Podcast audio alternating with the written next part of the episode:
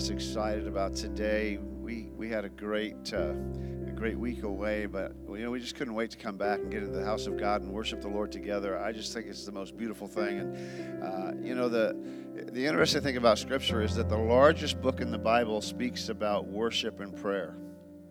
The book of Psalms, the largest book in the Bible.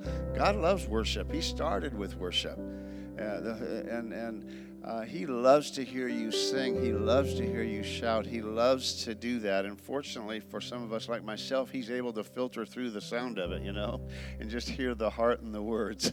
and sometimes we just need that, amen. But but God is uh, God is filled with. Uh, with a love for us. There's something about worship if we let ourselves lean into it.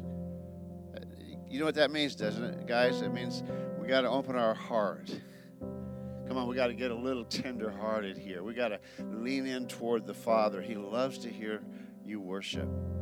And this is all of us, of course. But I know sometimes for guys, this is a little bit more of a struggle to, to step into that heart level. But I guarantee if you ever allow yourself to do that during worship times, just, just, just feel free in this house to lift your hands. Feel free to sing from your heart. Feel free to let it go you'll begin to experience the presence like you will not experience it in any other way. Amen? God loves praise, and it's just, He wants your heart, not just your head. And that's where you get to when you really step into worship. Well, I'm excited this morning. Uh, we have a very special guest speaker that we brought all the way in from Idaho, actually. And, uh, and uh, he's going to be speaking on uh, on worship this morning, and I, I just want to I, I, just want to encourage us this morning. Just get an ear to hear. Most people don't really understand worship, and so they just think it's well. Let's just sing a couple songs as a warm up, and then we'll no no no no no no. It's it's the sacrifice that comes, and so I want to invite Jonathan to come on down. He's going to minister the word all the way from Idaho born in Idaho. I wasn't I wasn't lying to you. He was born in Idaho. I was there. That's true. Let's give him a hand as he comes up here.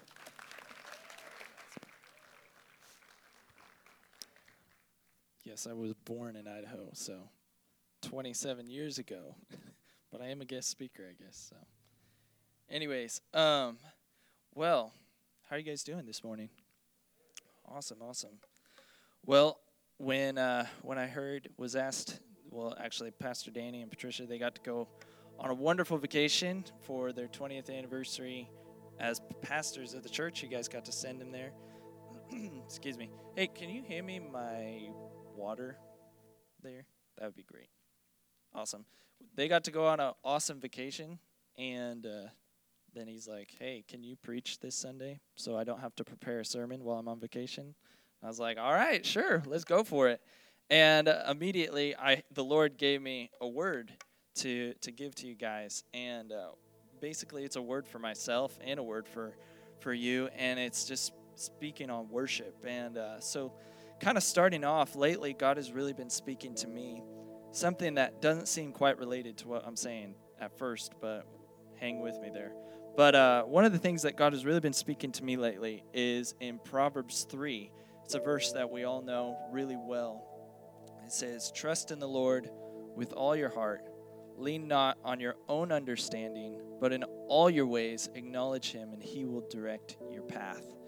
And that verse, like, um, if you grew up in church, you kind of know that verse. There's a lot of people that know that verse. There's post it notes all over people's fridges and there's bumper stickers and all these things. You know, it's like this is a framed verse that people say all the time.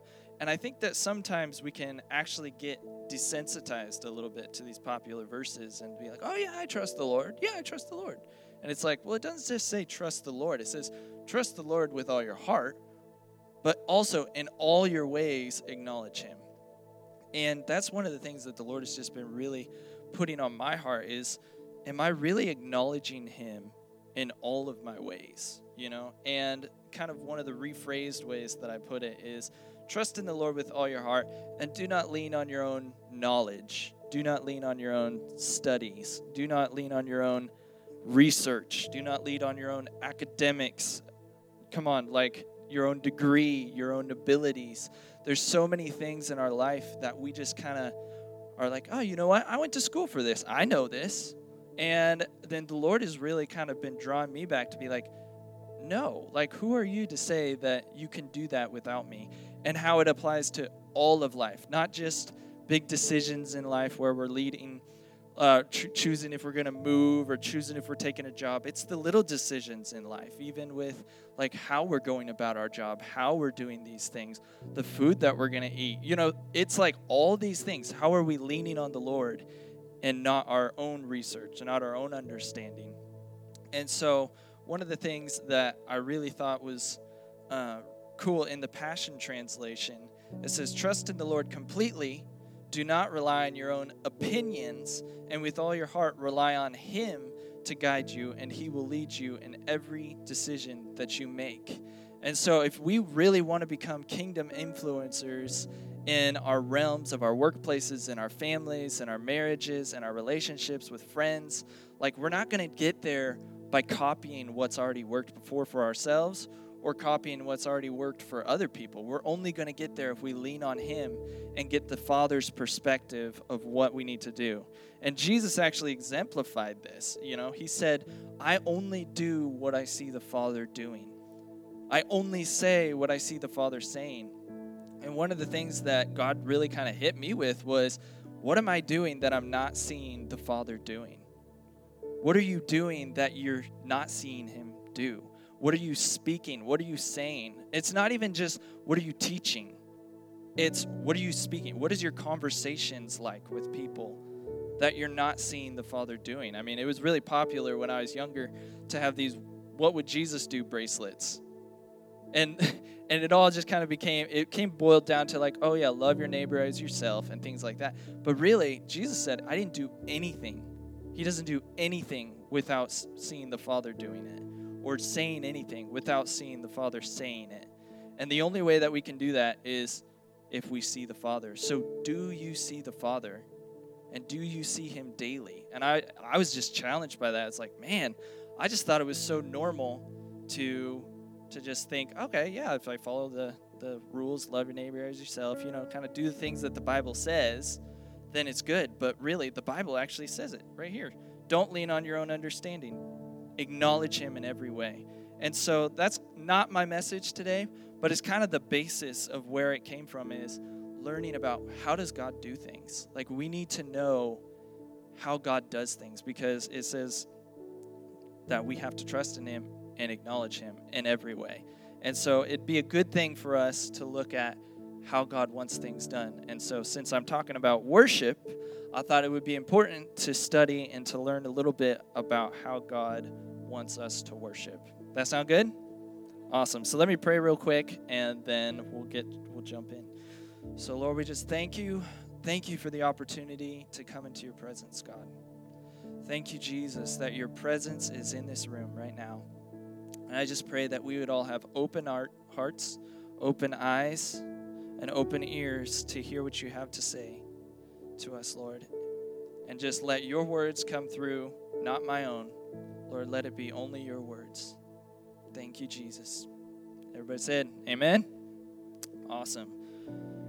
So, the first thing that we have to address is Does God care about how we worship? And I think the best way to do that is going back to the very first instance of sacrifice. And that's actually in Genesis. And it's a story that many people know is Cain and Abel were Adam and Eve's sons. And Abel brought forth a sacrifice of a lamb, and Cain brought forth a sacrifice of vegetables. And what's interesting is it says that God favored Abel and not Cain.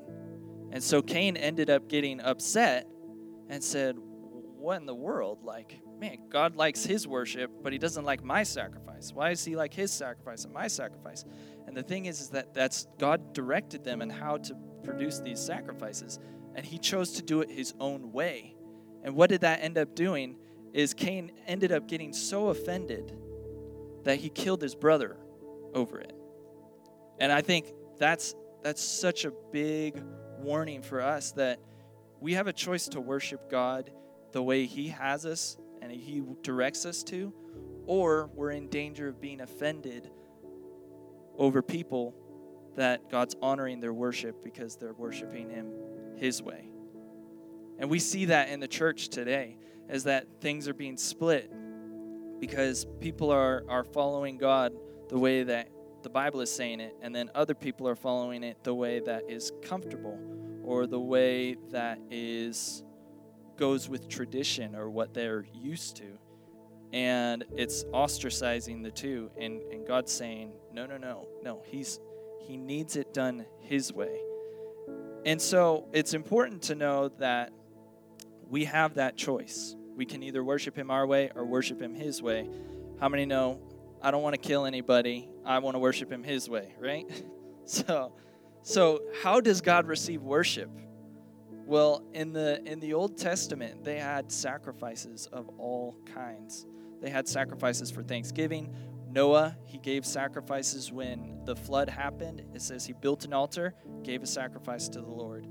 All throughout the Old Testament, you can read it that there were sacrifices for thanksgiving, there was for worship, there were for different ways of honoring the Lord. It was for atonement, for sacrifice for the sins of the nation. It was sacrifice. I mean, you read it, there's like hundreds and hundreds of things, and you're just like, oh my goodness, like this is insane. And it's like for this kind of sin, if you sinned with lust, then you had to bring two doves in and, and kill. Now, don't quote me. I don't know if it's exactly that. I don't memorize all these numbers.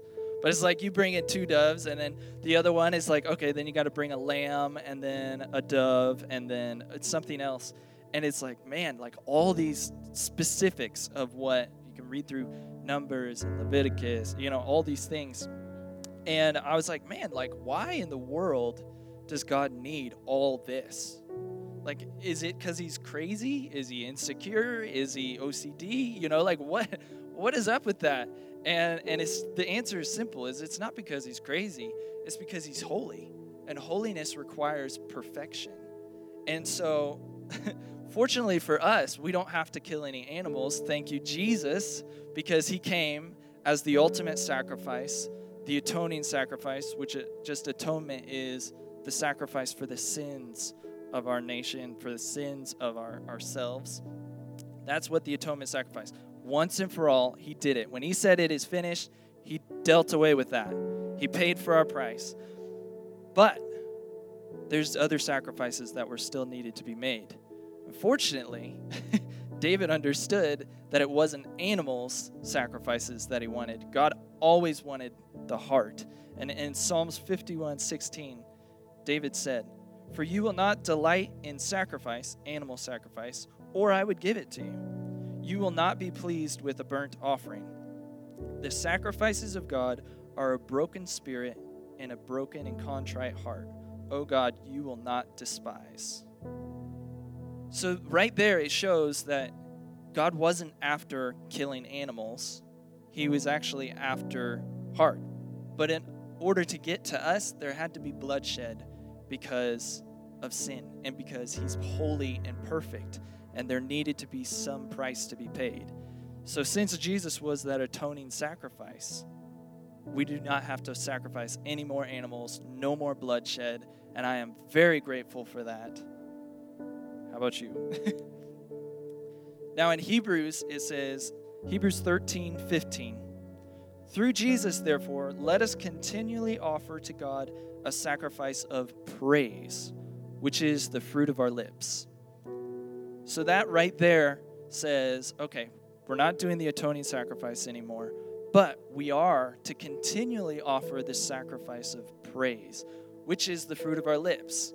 And um, one thing that I thought was really cool is to look at the Old Testament way that they did sacrifices because God had meaning to how He did it, and then how that applies to our sacrifice of praise.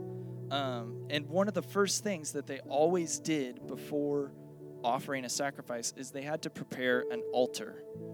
And one of the things that God has really been speaking to me about is how we've got to prepare an altar. If if our bodies are living temples, then our hearts are the altar. And how are we preparing our hearts? the priests would always restore the altars when when a nation came in and they would sin or the bad there was a bad king they would actually put up altars for other gods. They would put up what was called high places. And then um, in all throughout second chronicles you can see there was a good king and they were following the lord and the nation was serving god. Then there was a bad king. And then they set up altars and then the good king would come back in and tear down the old altars and rebuild the altar to the lord and it just goes back and forth back and forth which for me kind of is encouraging because sometimes the altar of my heart can get torn down with offense with disappointment with an argument that happened on the way to church. Come on i'm speaking real here.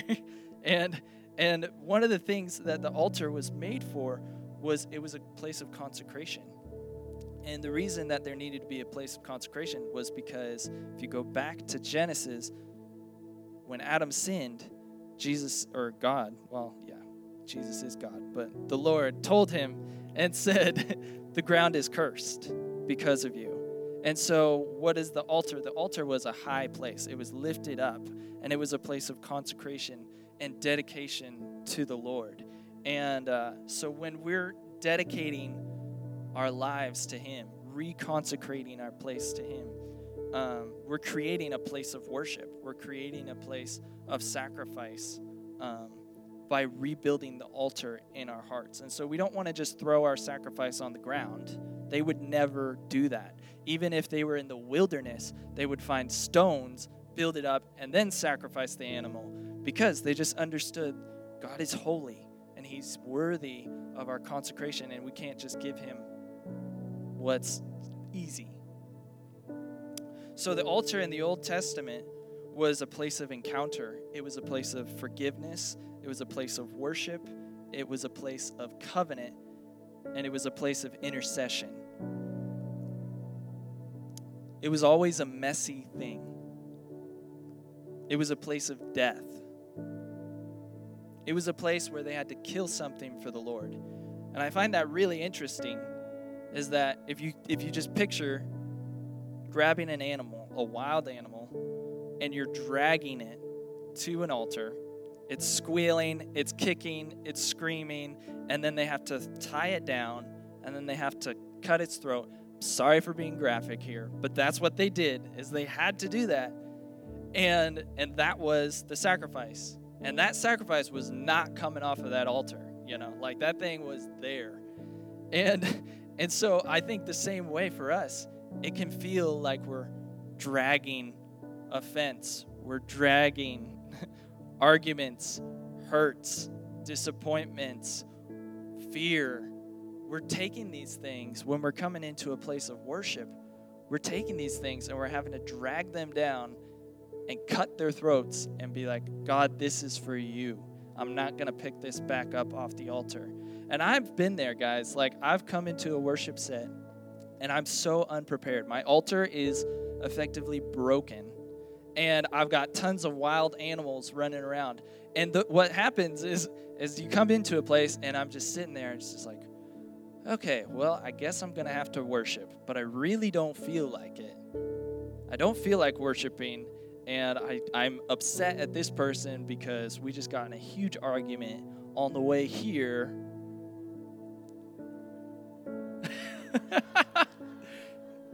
I wasn't gonna name any names, but really though, I mean, you guys know what it's like though. You know, you like trying to get to church or throughout the week. It's like we have tough weeks. There's some weeks where like everything that could go wrong does go wrong, and it's just like one thing after another after another. The car breaks down, and then you get in an argument, and then the dog poops in the cage, and it smears all over the kennel, and then you have to bathe the dog. And I'm not speaking from experience at all.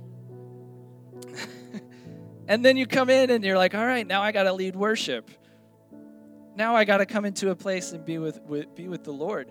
That's like dragging a bunch of animals and being like, all right, God, well, I know I'm offended right here. And I know that I had this argument. And I know that I was really disappointed when I prayed for this thing and it didn't come through. When I didn't get the breakthrough. When I didn't receive the miracle that I've been praying for, or I still haven't received it. I've been praying for it for 10 years, and I still don't see that breakthrough.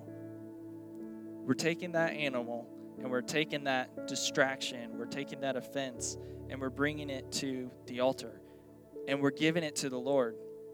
And what what's really cool is that when when they would put the animal on the altar, many times God's fire would come down and consume. And so, what a cool picture for us is that when we consecrate our heart into a place of worship, we come into a place of worship. What if, just picture, what if we were all restored? Our altars were all restored by the time we came in together. And the fire of God was to come down onto the altar of our hearts to consume the sacrifice of praise. That is what glory looks like. But we can't enter that when we have a bunch of people coming in. When we come in and we're unprepared, then we're restoring our altar all throughout the whole worship service. And then it's like, okay, now I'm like, okay, I'm worshiping God. Okay, I'm reminded of his faithfulness. I'm reminded of his goodness, reminded of his holiness, and that I need to surrender everything and give it to him. And then worship's done. And it's like, all right, well, I'll be there, be better next week, you know? And I was just totally, totally convicted to be how my how can we prepare our altar ahead of time? What would it look like if we prepared our altar ahead of time and came into the place together and we all had our sacrifices ready and it was just one big God's glory coming? I think that that's what takes us to another level. And I do, I want to see more of God's fire. I want to see more of His presence and His glory in this place. And we can only go as far as we want to go. In Hebrews, it says, Let us continually offer the sacrifice of praise. So, what does that mean? That means we got to continually keep that altar prepared and built. And when it breaks down, there's no shame. Obviously, there's no condemnation, but rebuild that altar. Re remind ourselves of his faithfulness. Re repent for those things that we held on to. And restore that altar and continually offer that praise. And the fire of God is going to follow you wherever you go.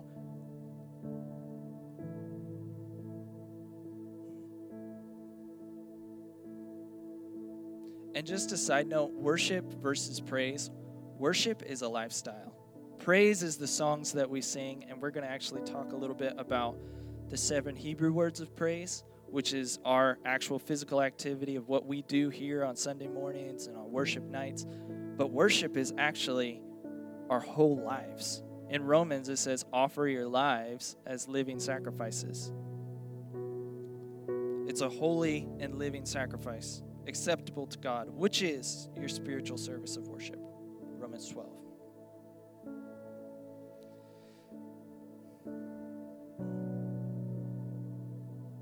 All right, so we have our altar that is built. Then what? We have sacrifices. Just like in the Old Testament, how there were sacrifices for all sorts of different types of things, there were different sacrifices. There are different types of sacrifices of praise.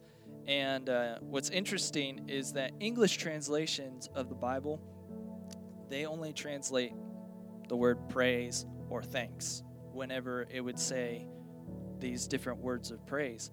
But if you look into the Hebrew meanings of these words, and um, you might be surprised which verses use which different versions of praise, but it actually has seven different, seven, there we go, seven different words for praise. So when we see praise in the Bible, it actually could mean one of these seven. And so as we go through these this morning, um, I just want you to just take note with the Holy Spirit. Which of these things have I done? Which of these things do I do? Uh, which of these things would I want to do? Which of these versions of praise would I like to do? Because these are the ways that God has set in the Bible, in Scripture, for us to praise Him. Cool? All right. So the first one is yada. Yada. And that means to revere or worship with lifted hands, to hold out the hands. So when you see in our worship set, some people are lifting their hands. That's not just because it's a cool thing to do, and it's not just because we think it's some uh, act that's going to make us feel holier or feel God's presence more. No, it's actually a command by the Lord. It says, Lift up your hands. And in Psalm 63 4, they use that. It says, Thus I will bless you while I live. I will lift up my hands in praise. Yada. And I was just like, you know what? I've seen that before. I see that everywhere I go. Where do we see people lifting their hands? We see them lifting their hands at concerts. We see them lifting their hands at football stadiums. It's all worship. You're going to be worshiping. People are worshiping. We're made to worship. And so it's our choice. Who are we going to be worshiping? And I don't want to worship something else more so than I worship the Lord. Man, why would we worship football or basketball or some sport we're like, yes! And then we come to church and we're just like, praise you, Lord. I love you. You're so good. And then God's up there. He's like, but I just saw the worshiper and the praiser, and you're a worship warrior at the football, but then here at church, you're just standing with your hands in your pockets. I didn't make that up. All right. Also, another really cool definition of Yada is to throw a stone or arrow. And this one is actually used in Second Chronicles 20 21. And a little backstory to this is when Jehoshaphat was a king of Israel at that time, and they were surrounded by three different armies. And they were outnumbered in every way possible. And the people of God were like, What are we going to do? We're outnumbered in every way. Every enemy is surrounding us. We have no hope. And Jehoshaphat, he says, Give thanks to the Lord, for his love endures forever. Give thanks, yada. That's what he says. Lift your hands to the Lord, for his love endures forever. And in this story, if you read it, it says that he sent the worshipers out before the army. And he said, Give thanks to the Lord. So raise your hands, give thanks to the Lord in front of real army, real swords, real weapons.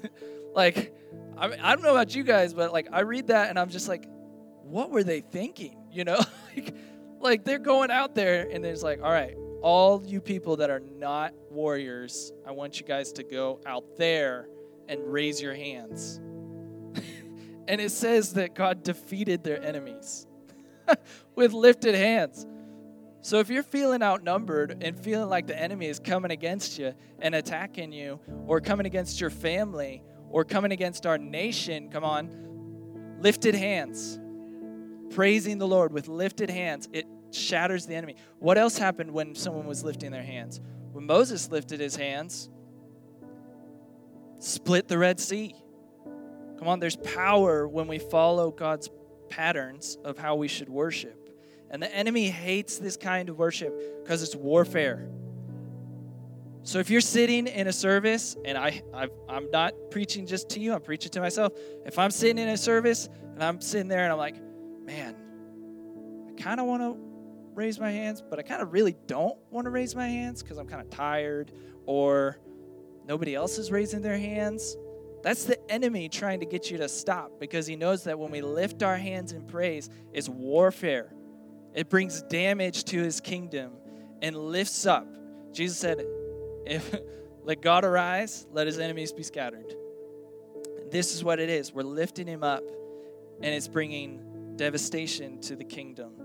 Come on, we could use a little more lifted hands in America we could use a little more lifted hands in our schools, in our work, in our families, in our marriages. He hates it. He hates it because it's bringing so much devastation. So let's not give him the satisfaction of convincing us out of something that's uncomfortable. Raise our hands. All right, second one halal.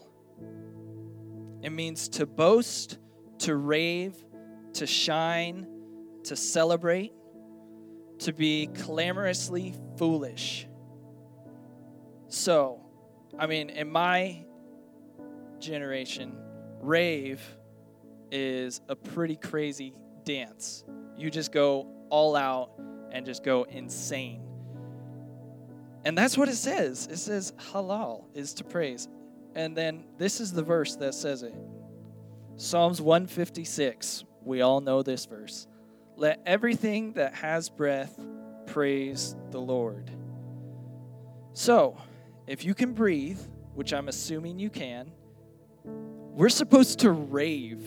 We're supposed to celebrate, and we're supposed to clamorously, foolishly be loud in celebration over what the Lord is doing. So let's just do that for a second, okay? Can you guys yell with me? And let's rave and shout praise to the Lord. Ready? Three, two, one. Thank you.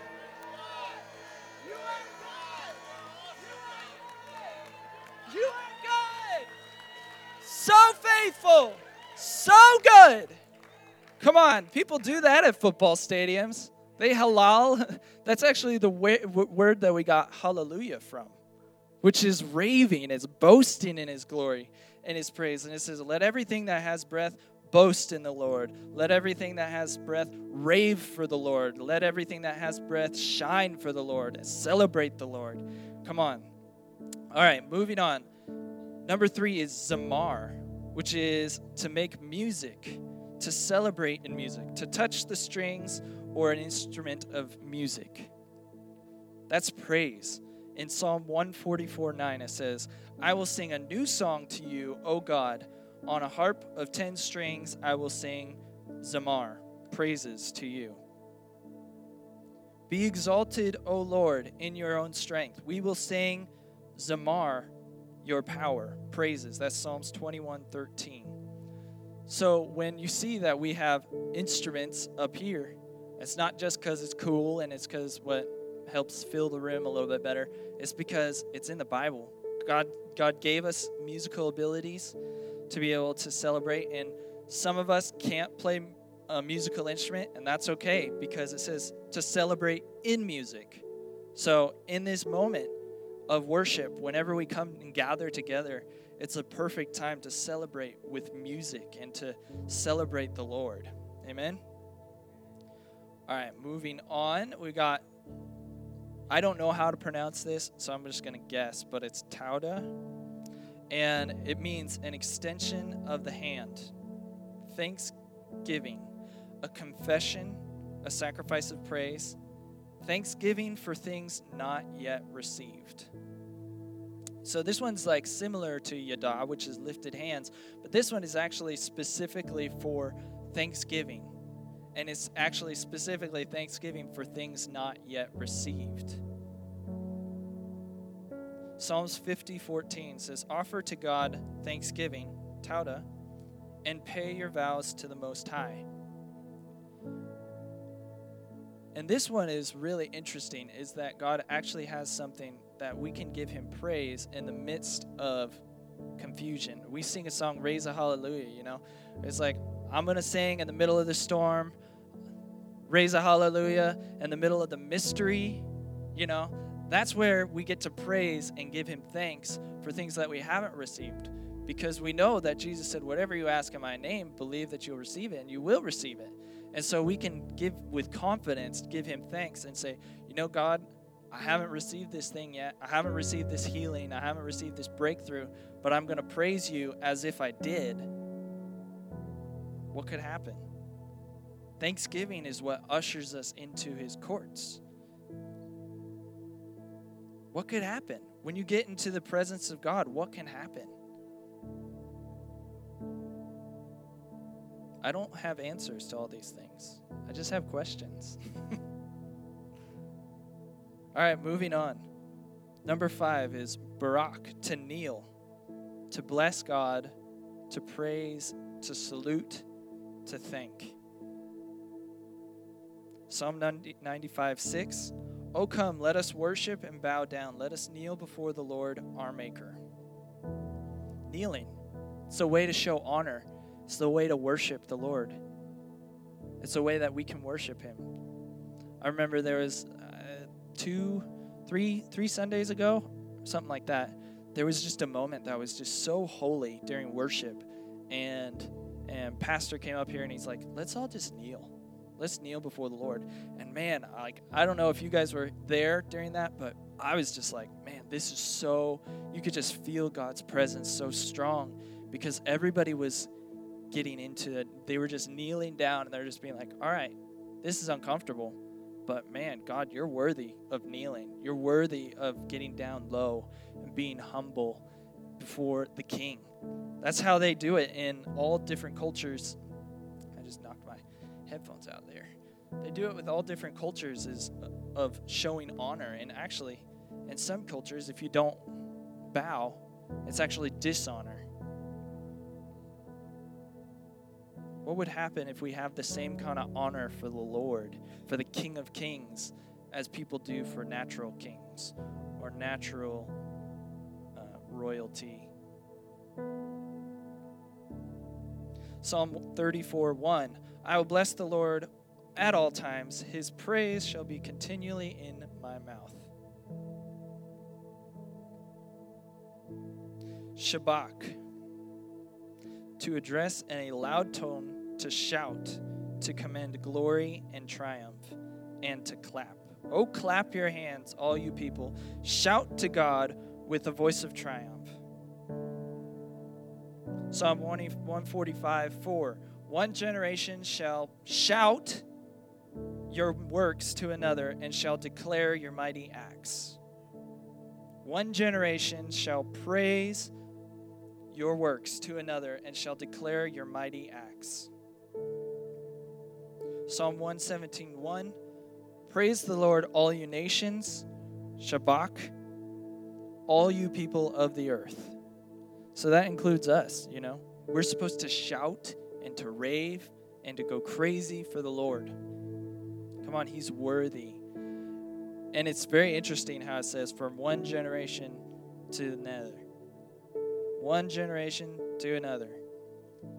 This is one of the ways that we can pass on the goodness of God and, and the legacy of following the Lord is through shouting and seeing when your kids are seeing you and your, your grandkids are seeing you still following the Lord and shouting of his goodness and declaring his mighty works. I mean, this is what he did for me, and this is what he did for me.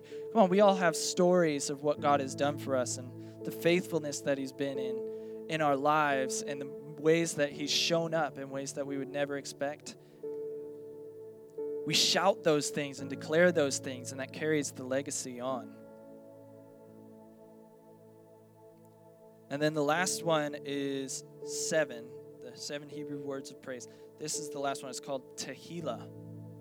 And what this is, is laudation, which is praise, a hymn, a song of praise, a new song, and a spontaneous song. Psalms 22 3 says, You are holy, enthroned upon the Tehillah of Israel. You are holy, enthroned upon the praises of your people.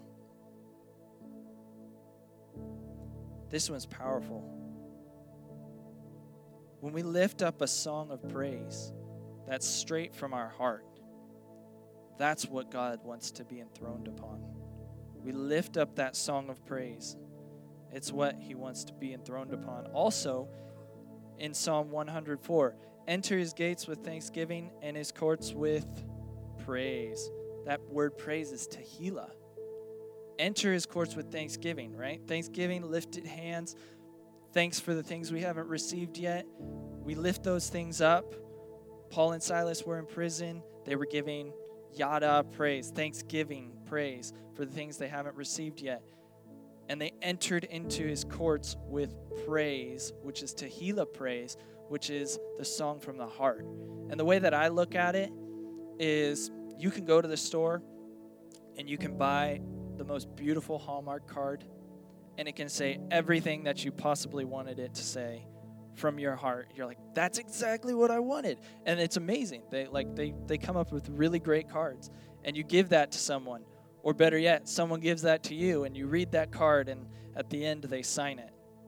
There's like, you're like, cool. And maybe they even underline, you know, sometimes people underline, they're like, this is really what stood out to me for you here.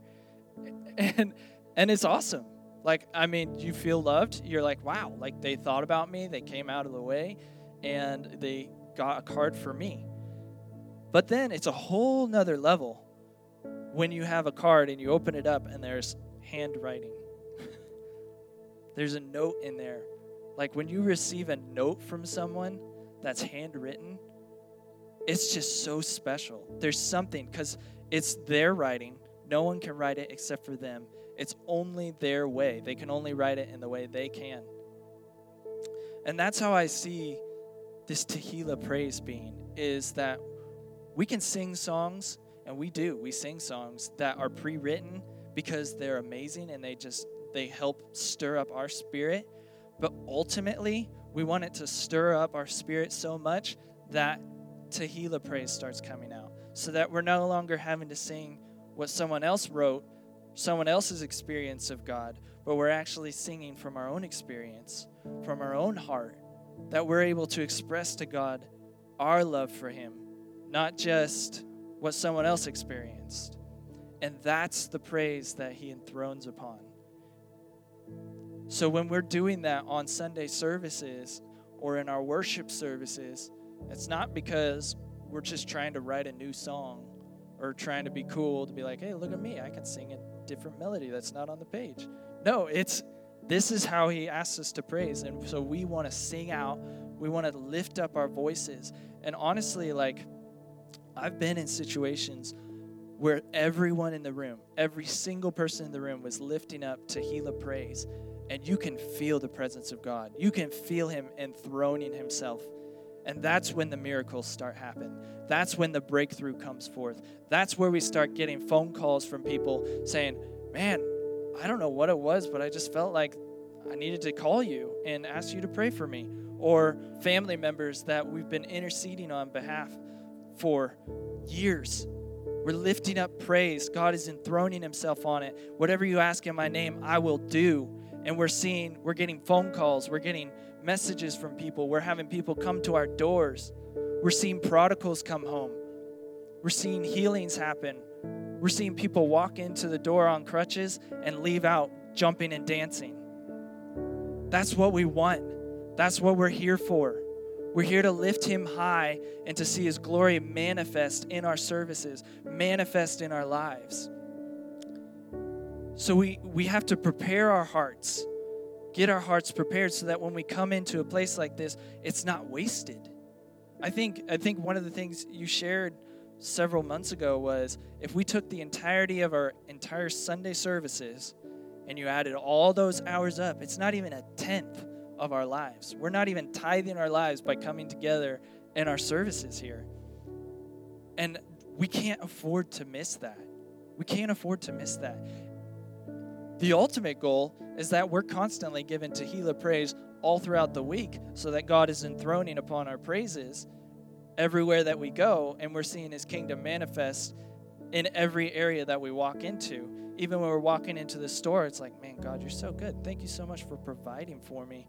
Even when I didn't have a job, man, you came through and you had people give me checks in the mail, and people just come up and randomly put stuffed dollars in my pocket. And man, you're such such a provider, man. Like, thank you so much. And you're walking through the store, you're bringing praise. You're allowing Him to enthrone Himself on your praise. And the unique thing is, no one else can do it. No one else can do it but you. No one else can do it. The other place that this was used is in Isaiah, where it says that He gives us a garment of praise for heaviness. That word praise is Tehillah. Are you feeling heavy? Are you feeling worn out? Are you feeling depressed? Are you feeling weighed down by the things that are happening in the world? He gives us the garment of your song. He gives us the garment of free song, an expression of love to the Lord, an expression of thanksgiving from the personal, deep down inside, the personal experiences that we've had. the interesting thing about a garment is that you have to put it on and you got to give him the heaviness. You can't just have this garment. Someone gives me a shirt, I'd be like, wow, this is awesome. This is my favorite shirt. And I never wear it. What good is that? The, gar- the fact that it's a garment means that we actually have to put it on. And he says he exchanges the garment of praise for heaviness. So when we're feeling heaviness, we got to give him those things. Drag those animals, those distractions, those fears, those disappointments to the altar of our hearts. Tie them down and be like, all right, you sit right there, and I'm going to worship God, and his fire is going to come down. He's going to enthrone himself on your praises, and it's going to it's going to dissolve the heaviness.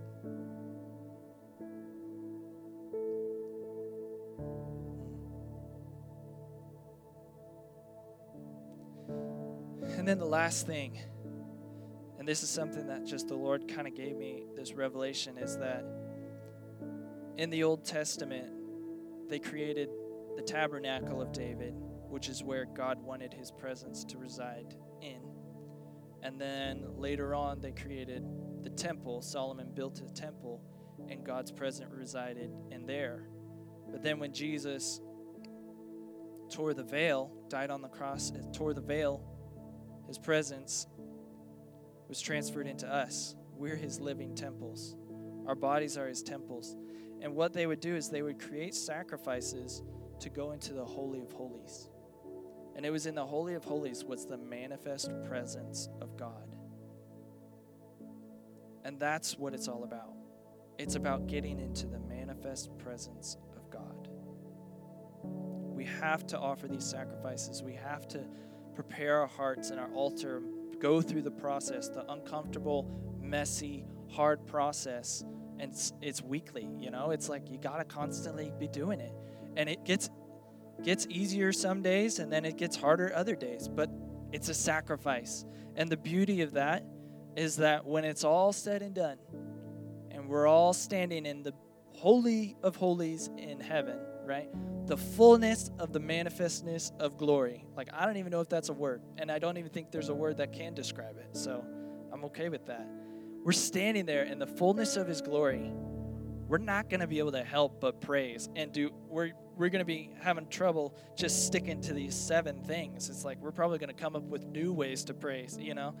Because we're going to be so in awe and so in wonder and it's going to be just unstoppable flow of praise. It's going to be. It says in the bible that every knee will bow every tongue will confess.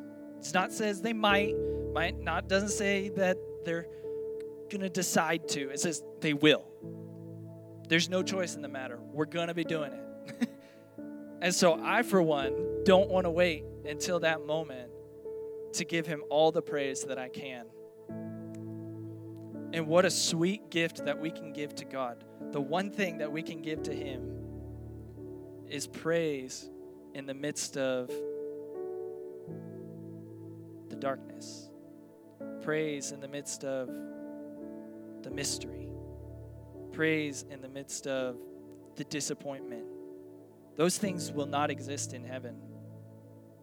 There will not be any tears. There will be no pain. There will be no disappointments. We'll see completely and totally and fully the goodness of God. But now we have the unique opportunity to give him the praise that he deserves and that, I believe, is the kind of praise that God cherishes the most. Because He knows He's going to enjoy and He's going to be like, man, I love having you guys here. This is fantastic. And He already knows He's awesome. It's not a prideful thing because He's God. So He knows He's awesome and He knows that we're created to worship Him. So that's, that's all good. That's amazing. But what's really cool is right now we have a choice. Every knee will bow, every knee will praise, every person will praise. But we have a choice now. So let's not wait until then to give God the praise that He deserves. Let's give it to Him now. Let's give it to Him now. He's worthy of our praise. He's worthy of all these things to rave, to shout, to dance, to clap, to lift our hands, to play music, to go crazy for Him. And then the most beautiful thing about that is that God gives back. When we praise Him, He brings breakthrough. When we praise Him, He brings fulfillment, He brings peace. And it's not about what we can get from Him, but it's kind of like He gave us the money to go buy Him a gift. You know, it's like you, you pull out 20 bucks and you give it to a kid, and a kid goes and buys some toy at the store and wants to give it back to you. And really, it's from Him to begin with. It's His breath in our lungs. It's Him that holds us all together and gives us even the ability to love Him back. We love because He first loved us. It's it's amazing, and it's like this give and take, and and I see it happen, and I've experienced it happen so many times that every time I force myself to get into a place of praise, force myself to come to a worship night, and it's it's a little easier because sometimes the worship night doesn't happen if I'm not there.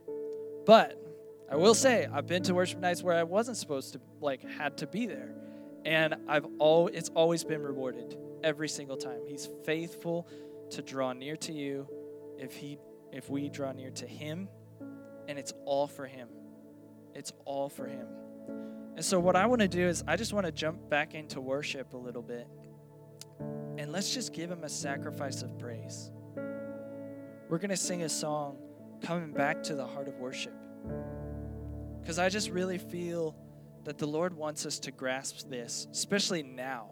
Because right now there's so much confusion and so much darkness and so much craziness and so many questions and so many this is going to happen. No, this is going to happen. No, this, here, there, everywhere. But right now is a perfect opportunity to worship, to bring praise in the midst of that confusion, midst of the lack of answers. And I think that that's the praise that he's going to enthrone upon. And he's going to establish his kingdom, manifest his glory in our church. It's going to manifest in our homes, in our families, in our marriages, in our schools, in our governments. Come on, we need it. We need it. And that's the only answer, is the only answer is the Lord and his glory coming down. So we're just going to jump in to worship. Is that cool? So let's do that.